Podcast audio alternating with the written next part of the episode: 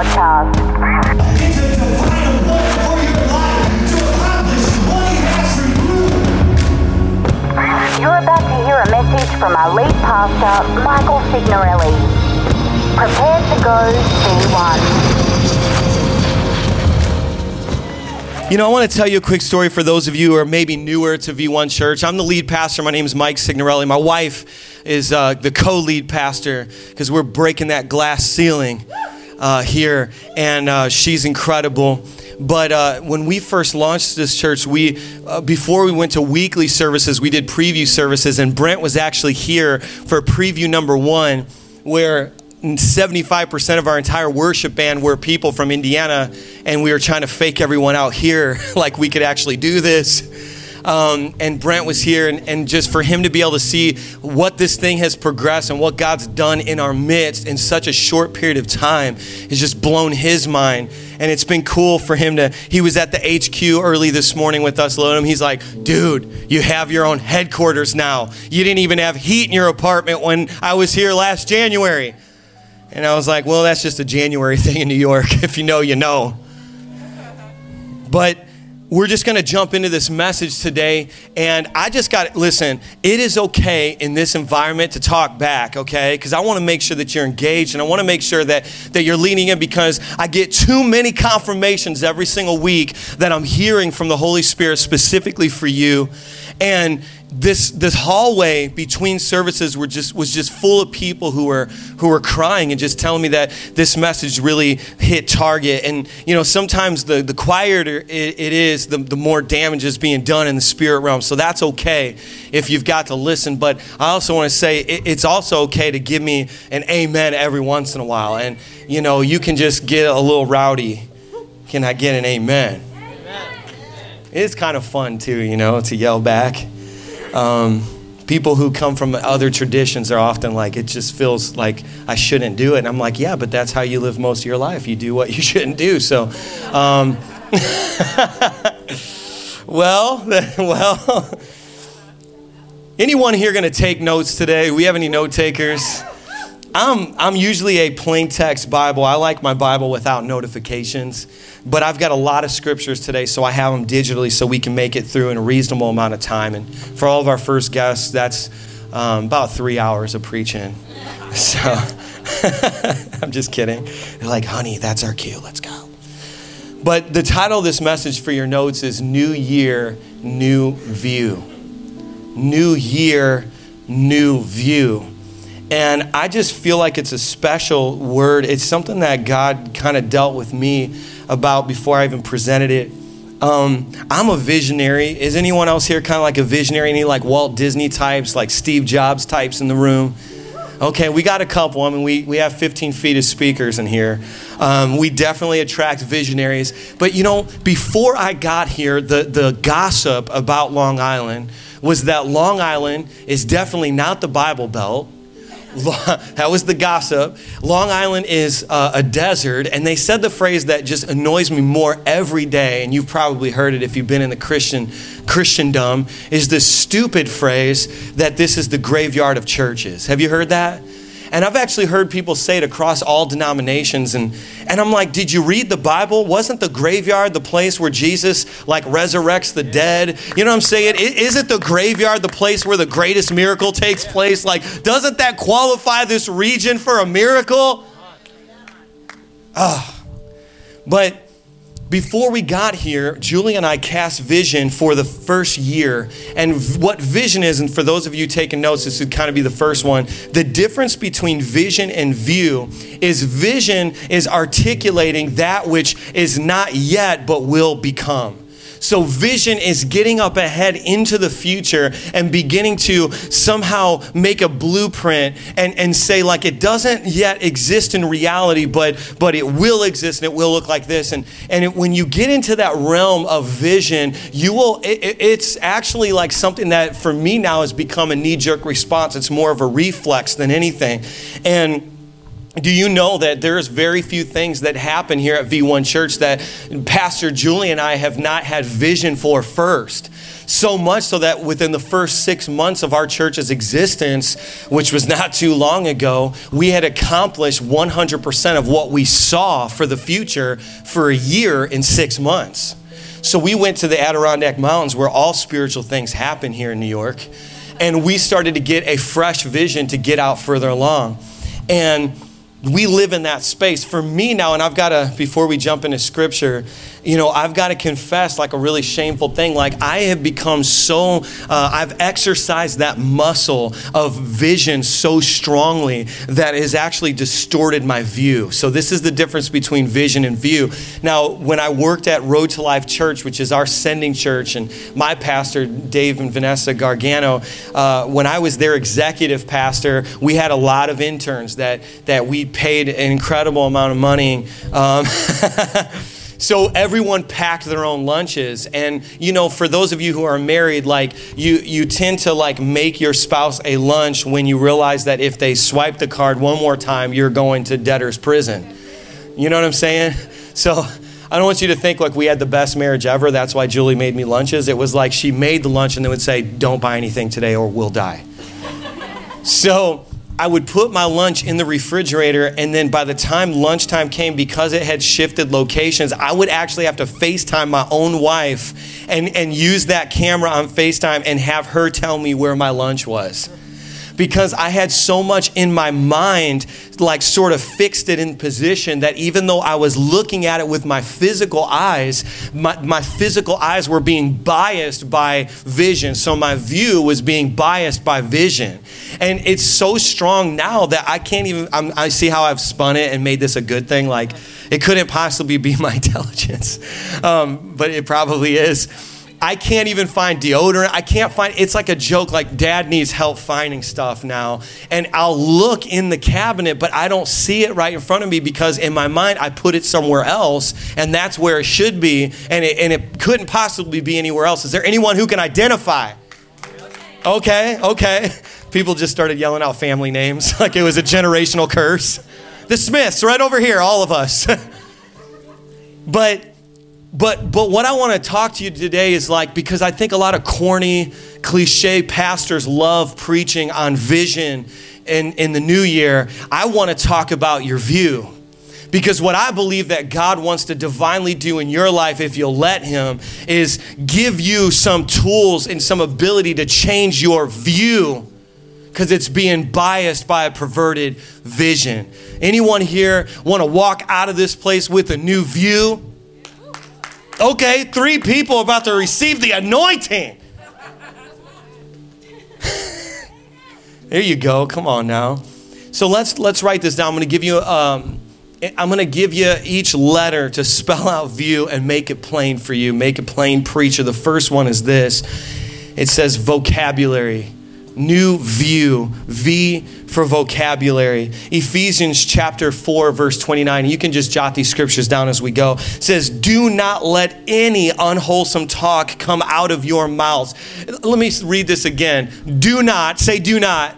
Okay, do not seems to insinuate this is a command.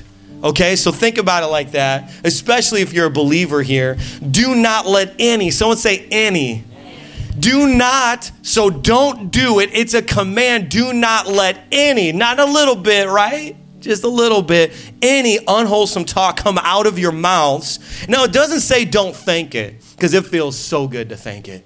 In my mind, I am Chef Ramsay in my mind, as stuff is unfolding around me and dream team members are dropping cases and they're breaking and all this stuff, I am Chef Ramsay. I have just conjured up every curse word but it says, do not let any unwholesome talk come out of your mouths, but only, someone say only, what is helpful for building others up according to their needs, that it may benefit those who listen. Now this is important. Ephesians chapter 4, 29. How do you, new year, new view, how do you change your view, change your vocabulary? Now, last night, my wife uh, sent me to go get pizza for the Indiana folk, for the simple folk from the Midwest, to experience real pizza, not that deep dish stuff. The kind of pizza that's so floppy you have to fold it and pour it down your throat.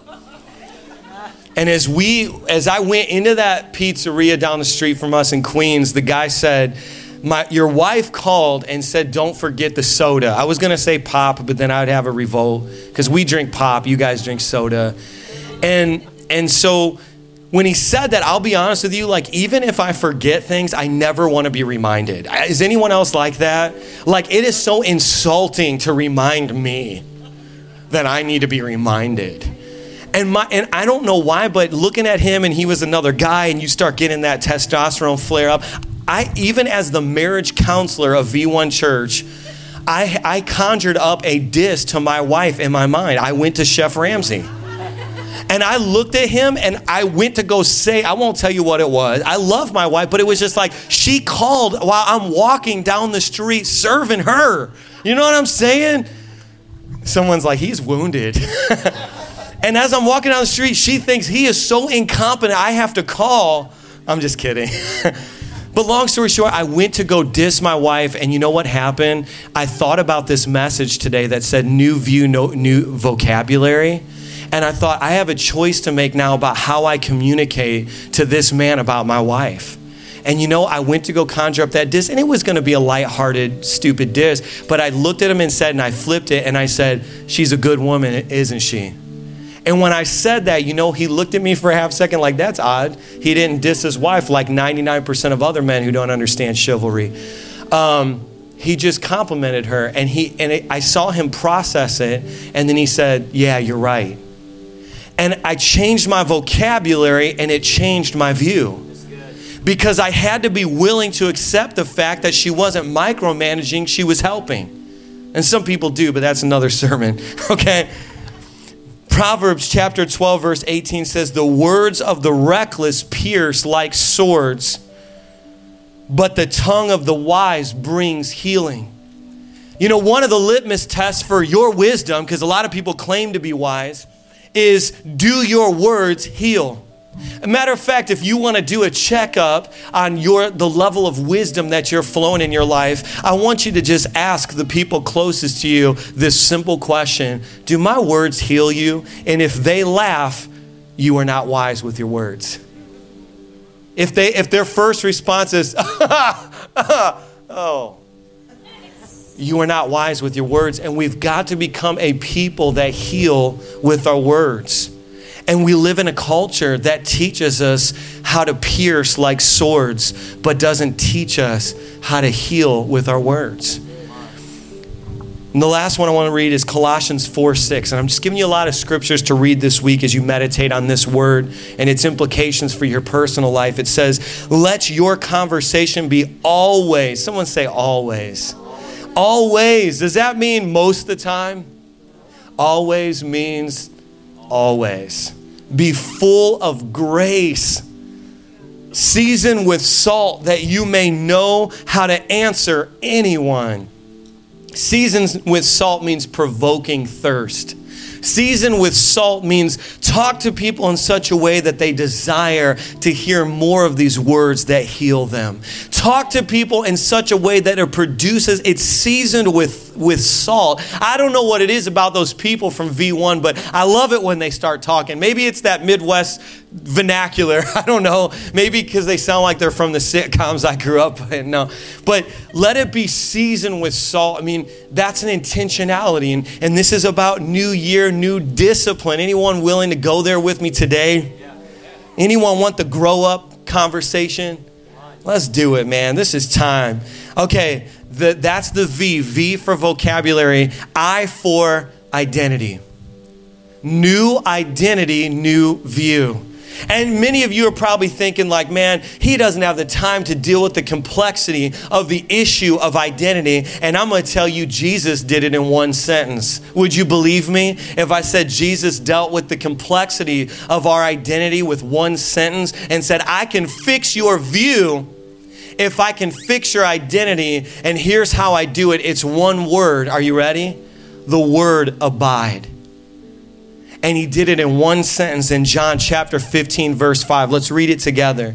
I am the vine, you are the branches. If you remain in me and I in you, you will bear much fruit. Apart from me, you can do nothing. So your identity will, it comes down essentially to where are you abiding? You know, it's like my identity because I was raised on welfare with a single mother with five kids in Northwest Indiana outside of Chicago. My identity was was really relegated to where I was from, you know? It was like abiding in that place had a certain culture. So you talk a certain way. You say library, not library. You know what I'm saying? You say was when you should say were, right? You don't know the proper your. You don't even know that an apostrophe re exist for that word. You know what I'm saying? Anyone else abide where I was abiding? Okay, maybe not. We're in Long Island. but where you abide does something to your identity. And Jesus said, if you will abide, if you will remain in me. It, he didn't say, if you will check in once a week for a couple minutes with me, you will.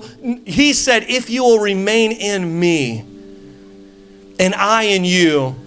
Now look at this. He says, you will bear much fruit. You know what that means to bear fruit? Because most of us are not in an agricultural society, and, and Christians love to talk about, you know, will you just follow the fruit? And everyone's like, what does that mean?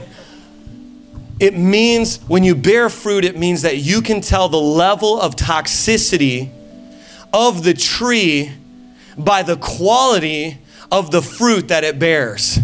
So, rotten fruit is an indicator that the tree, in fact, is toxic. And so, let me just tell you this like, if you look at somebody's relationships, have you ever melted? Can I just, can we have a moment of truth right now? Can we just go there? If you look at people's lives and they haven't had a relationship that's lasted more than six months, they're not bearing good fruit. There is a toxicity in their life that is producing that outcome over and over and over again. That's called a cycle.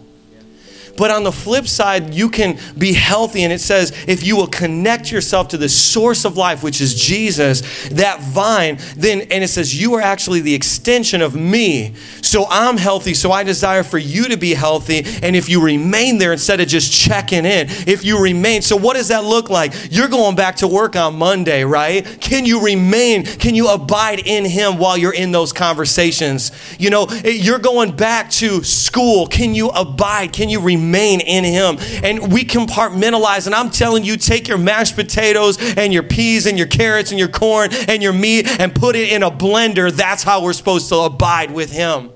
But we say, well, here's church over here, and, and, I, and I look the part and I play the part, but here's my marriage, and I would never pray with my wife. And, and then here's a, a, school, and then here's work, and I got a persona for each one, and I just go to my pile of masks and I pick up each mask it's time to wear for that part of my life. But he says, if you will abide and remain in me, and, and, and everywhere you go, you're truly connected to the vine, you will bear much fruit. Let me read you this. To abide in Jesus means to keep his commands, and to keep his commandments means to love God with all your hearts and souls and minds, and to love our neighbors as ourselves. You begin to abide. Can we keep going? expectations e for expectations proverbs chapter 23 verse 18 says there is surely a future hope for you and your hope will not be cut off there is surely a future hope and your hope will not be cut off. This is your expectation. You know, I, I want to kind of come off the rails here because we're going to be closing this thing out soon, but can I just, how many of you know the Bible and you remember that episode where Jesus was in the wilderness? Do you remember that? And Satan was testing him in the wilderness. They were actually duking it out over scripture. And, and so, what was being tested in that moment wasn't how much scripture Jesus knew. It was how much of the heart and the attributes and the characteristics of, G- of God that Jesus knew. That was what was being tested. And some of you in this place, it's like you're beating yourself up for not memorizing scripture, but you don't know the author of it. It's like you're literally like, well, I didn't do my Devo, so I must not be a good Christian. But I can tell you right now that until you learn the heart and the persona and the very attributes of your Father, you'll literally turn into Satan quoting it to somebody else. And our church is full of those people. Not this one, the church down the street.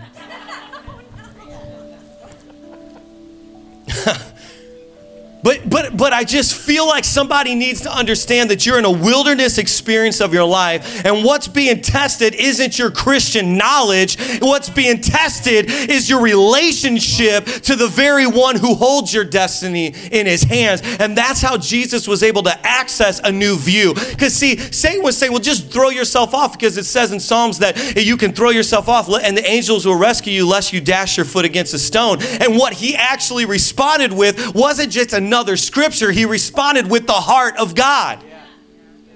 And so, for you, until you get into that place where you know God, knowing Scripture will make you more a Pharisee than make you a follower. We're going there today. This will be a three hour message. Y'all can leave. Keep the PA on. but I'm just trying to get through to you, new year, new view. And, and you can change your view. You don't have to change your location to change your view. Somebody's going to get it today. You don't have to change your location to change your view. You know what? You can have a new wife. Why don't you hold her hand for the rest of this message? You can change your view right now. You know what I'm saying? I mean, something can happen right now. Man, expectations, there is surely a future hope. I love that word surely because it's like if I wrote scripture, I would use that word all the time. Surely, surely there is a hope. Surely. God is trying to communicate to you, you do have a hope. Don't believe anything that tells you that you don't. Okay, I'm going to pick up the pace, but I want to tell you this. A righteous expectation will always sound like a foolish declaration to the world.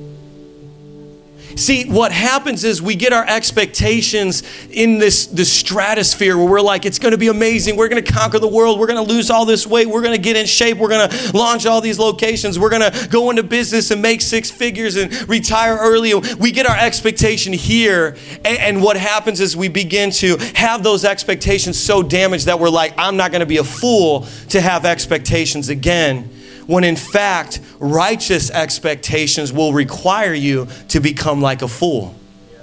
Because when I showed up to the graveyard of churches on Long Island, I had there was a, a, dash of foolishness that I had to throw in the cauldron before I got here. And when Julie, at a certain point in our history, said, This guy is a lust-filled alcoholic rock star wannabe, but my expectation of him is that he's going to become a lead pastor. She went to go sprinkle a little foolishness in and drop the whole thing. And, and what I'm trying to tell you today is God wants to give you permission to say, I am going to start pulling the, fool, because foolishness is a cousin to faith. You know what I'm saying? They're not the same thing, but they, they're cousins, okay? And sometimes you've got to start just, just a little dash of foolishness and say, I'm going to believe for something crazy in my life. I'm going to believe that I could be madly in love again. I'm going to believe that there is a real man of God who is going to pursue me to marriage. I'm going to believe that I can have a kid even though the medicine says it's not possible. And you start to just use a little, exercise a little bit of that foolishness, and before you know, it might turn into faith when you get surrounded by your brothers and sisters here at V1 Church. And the last one is this willingness, W. New view new year requires a willingness. First, I mean, come on, we're going to change our vocabulary. We're going to start talking about things differently. Here's the thing there's a tremendous amount of purpose in your job, even if you hate it, if it pays your bills. Amen. There is a purpose in that job because you ate. And what's funny is we curse our job and we say we want to lose weight, but that job provided the food that caused us to gain it and we are in a cycle of never being pleasable. And God's saying, New year, new view, homie. He says, homie. New vocabulary, then a new identity where you say, man, you maybe you got to tell some people right now, start texting them from your phone. I'm a new person. I'm not going to talk the way I did last week at work. Hold me accountable to it. I'm a, I've got a new, I'm about to abide in Christ. And that's an act of rebellion. And then you change your expectations and say, I will let myself I'm going to give myself permission to expect greatness. I'm going to give myself permission to expect God to do something crazy. Every single seat in this place we pray for and say, God, fill it with a soul. we expect you to move in this region. I expect the Northeast to be the new Bible Belt by the time Mike Siggs gets laid down to rest. I expect this place to be plundered and, and, and us to smell like smoke as we got one foot in the bowels of hell and one on Long Island clutching people and pulling them out before they have chance to drop in.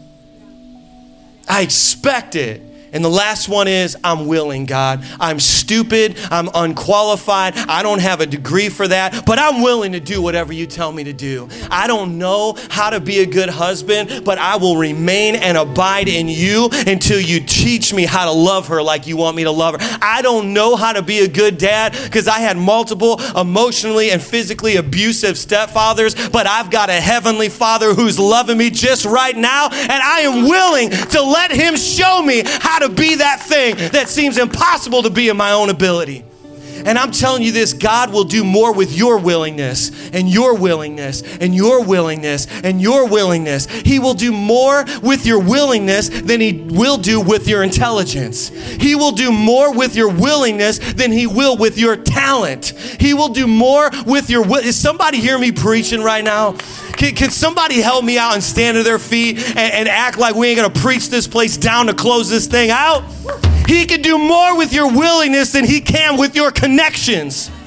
I lived my entire life feeling like because I was orphaned, because I didn't have access to nepotism. You know what nepotism is? It's somebody's daddy or somebody's best friend making a golf course deal to get you connected. And I lived a lot a lot of my early adulthood and, and my life as a man feeling like, you know what, because my dad's a murderer, because I come from another place, I don't have access to where they have access until God divinely spoke to me and said, Son, you've got the only connection you ever needed. You're connected to the cross, which connects you to heaven. And there are storehouses of blessings and opportunities that I will pour out unto you, and you do not know the limits of what I can do.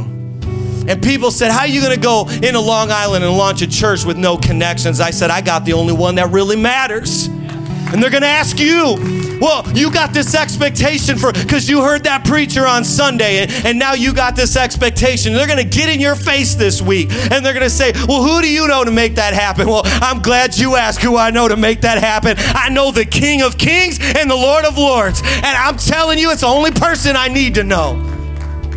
And you've got to start to get audacious again and bold again and courageous again and let your faith arise again and, and don't stay down. And you got to get into a healthy church where people say, hey, look, we're all messed up, but we're not staying messed up. And, and I'm not perfect and you're not perfect, but, but together, your strength is my weakness and my weakness is your strength. Let's, if we could just get together, if we're connected in this thing called the body of Christ, we can actually show our children that the church was God's plan from the beginning. We can actually prove it.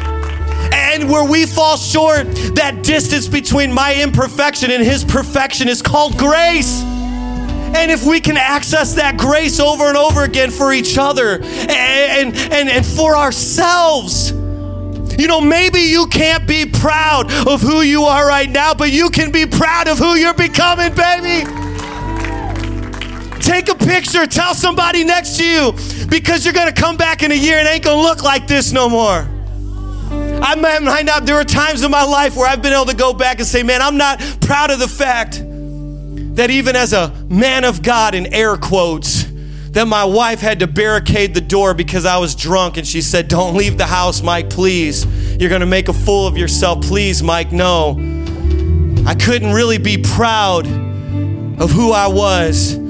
But all of a sudden, as I began to access grace, God said, I'm proud of who you're going to become. Huh. And, and, maybe you need to start getting a new view. Maybe you need to start, listen, as you start to talk about other people differently, God will give you access to a language to talk about yourself differently. You know, when I started to look at my father, my, my biological father, I was like, I know exactly why he slipped into drugs. I know exactly why he slipped in out. He watched his dad die prematurely. It was fear. He was making fear based decisions. And I, and I began to pour out grace to my dad. And I began to say, man, you know what? As I've made some mistakes of my own, I understand his mistakes a little. And as I begin to pour grace, the Lord was like, see, as you pour grace, grace is being poured unto you. And as you begin to speak differently, change your vocabulary, yeah, they heard me, but they were ignorant. They were living out to the measure of revelation that they had. But I got a deeper revelation. And you know, you know what it is? You can't keep the righteous down.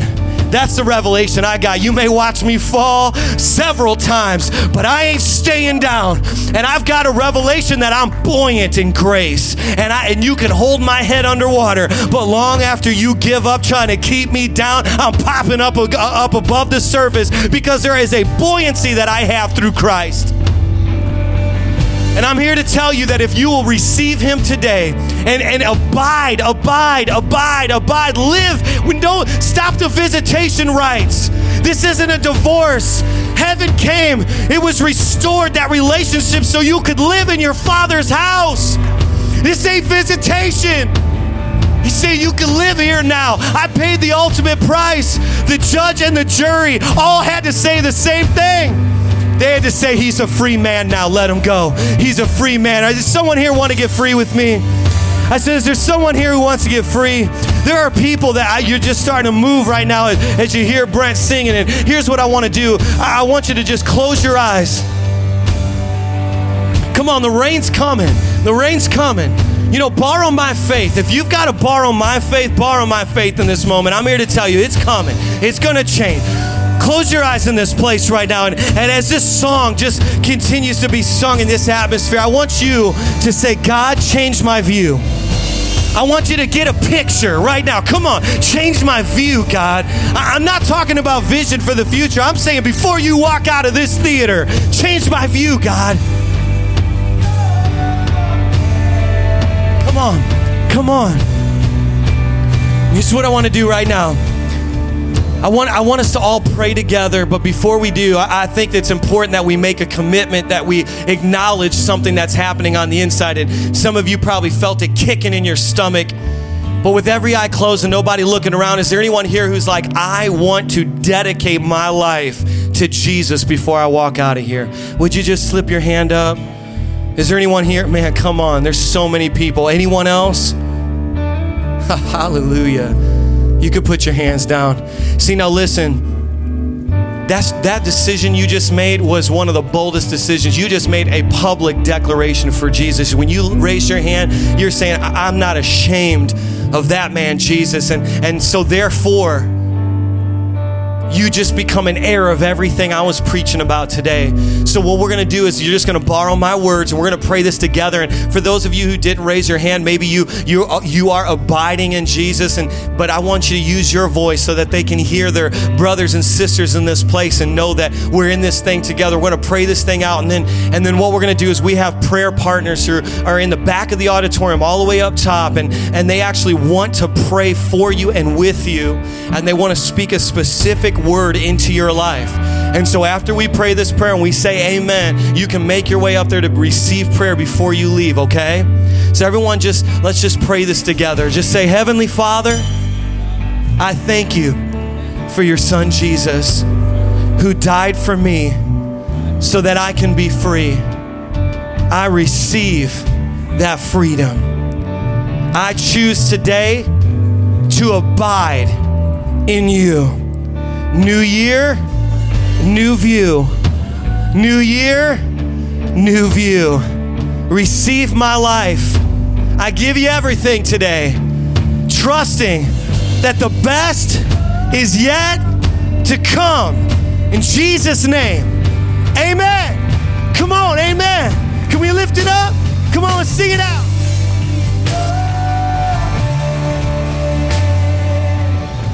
Thank you for listening. Your experience doesn't have to end with this message. Visit us online at v1.church and send us a message. If you would like to help V1 reach New York and beyond, download the V1 Church app for iPhone and Android and click Give.